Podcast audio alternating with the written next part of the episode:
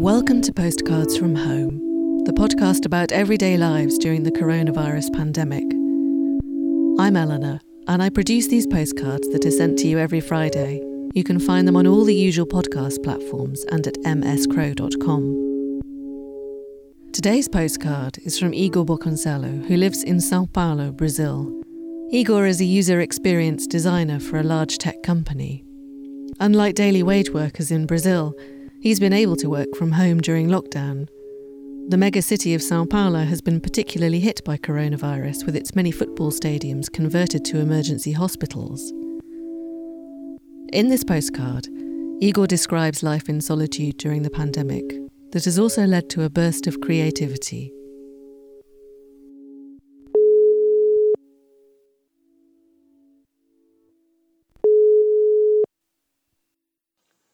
Hi, my name is Igor Baconcello, and I live in São Paulo by myself. And I work as a UX designer slash communicator slash writer. In a daily basis, I don't necessarily leave my apartment. I live in the center of the city, so I see, I can possibly see uh, the movement coming and going, which from the first days of pandemic, it was totally gone, and it was really weird to see uh, the city basically closed. São Paulo is a very massive city, so whatever I want to do, it takes me at least one hour to do it. So I usually spend one and a half hour to two and a half hours per day going and coming back from work. And I don't live very far in São Paulo scale from the place I work. I was always like, trying to get up early, avoid the rush hours, and I used to see my friends a lot. And I have made really good friends at my workplace as well because it's a very large company. And we used to hang around the neighborhood that we work in, in bars and restaurants after uh, work shifts. As soon as the pandemic started and we started to do quarantine, I just don't see anybody. I have seen my family one time because we managed to um, get a person my mother knows that wasn't affected picking me up here in my door and just dropping me at her house in Bauru, the city where they live, so it was very safe for me to do it. But back in the countryside in Brazil, it's just like nothing is happening. Kids were just playing football in the streets again. People were going to supermarkets and they were just crowded. I found it very disturbing, but also the number of dead people from COVID 19 back then was 20 people. So they were not really alarmed about it. They thought that only Sao Paulo would suffer more from it, or Rio. But my family still calls me. So in this part, I think it brought us closer. Because when it was in quarantine, we used to speak less because I used to go there more. I think now it's more like the physical solitary life, but very digitally crowded. I do miss human touch. I also miss my dog's touch. Because my dog is living with my mother in the countryside, and I do miss her a lot. I miss, you know, like being able to have fun around with my family and my friends as well in a physical proximity where you can just see people's face in a very close distance, it, it makes a lot of difference.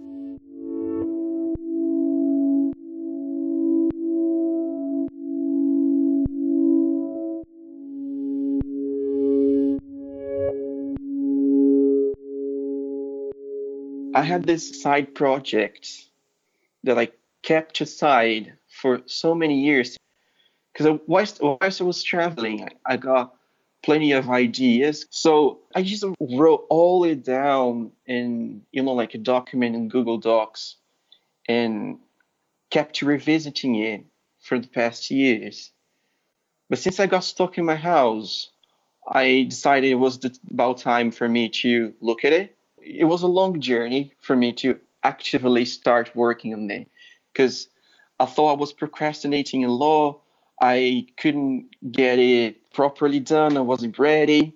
So I was doing um, therapy, and I always brought the subject to my psychologist and saying that I was killing time doing work I wasn't, you know, like it wasn't my dream or it wasn't my um, professional resolution of the year. This, you know, all this kind of um, sets that you set yourself, and then you just start wondering, like, what am I doing?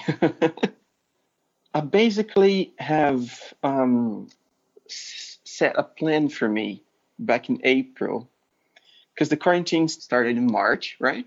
The end of March here for us. And then I set myself a plan for April. I've been writing about a boy that he's living in future Brazil, like 40 years from here, right? 2060. And he he's living just with his um, grandfather that works really hard to keep things going. And then suddenly he's faced with all of these tragic events that has forced him to kind of run away looking for his past story that most people have been hiding from him about his parents and what really happened that they're not around. It's very connected to technology and future politics as I imagined. I try to picture positive view of how Brazil could develop and not necessarily how it's going to be developed. You know what I mean? I was waking up two hours early to just work on it in the quiet.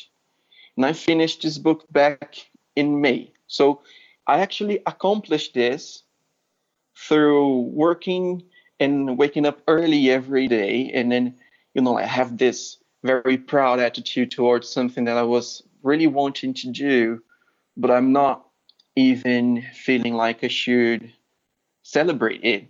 I would rather not have uh, these conditions we're living. So I don't think it's fair for me to celebrate anything. It's just a matter of making reflections about how I could do it to keep me sane as well, to keep to prevent me from you know like rushing through very sad and very bad and controversial news about how my country is dealing with the pandemic so I could start my days a little brighter so I can survive this and I can be able to return to whatever life is going to be after quarantine here in Sao Paulo like more prepared and not or at least not that damaged. Does that make sense?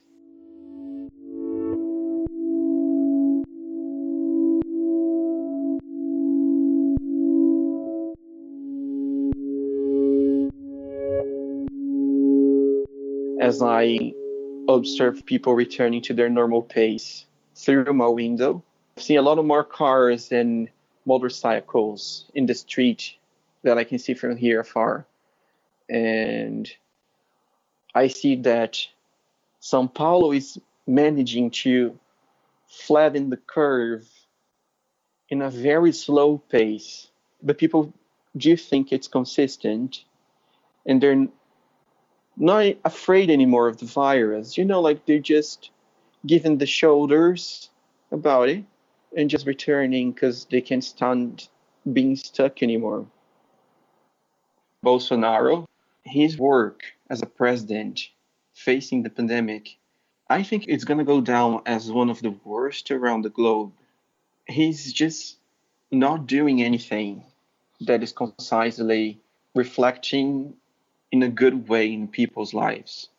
I do think that people will see it and eventually some someone more moderated will rise from the situation politically and then things will eventually get better honestly i don't think we can get worse from I, we can get worse from this i in touch with people uh, how could I say this?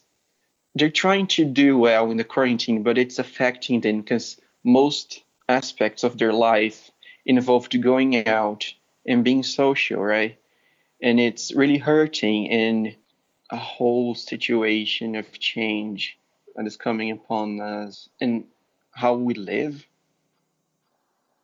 I do think, and I also hope that this new discipline and reconnection to writing and being more at my own in my house will stay for the most time possible. That's what I wish to actually, because it's been great. But as I said before, not to celebrate, because I would rather not have the pandemic situation going on.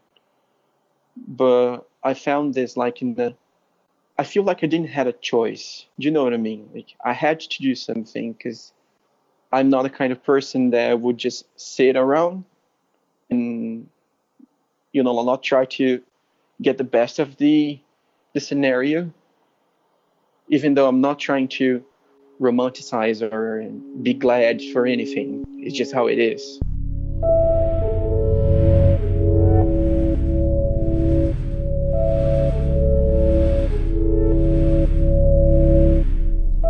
You can look up Igor via LinkedIn and Instagram. The links are in the episode notes.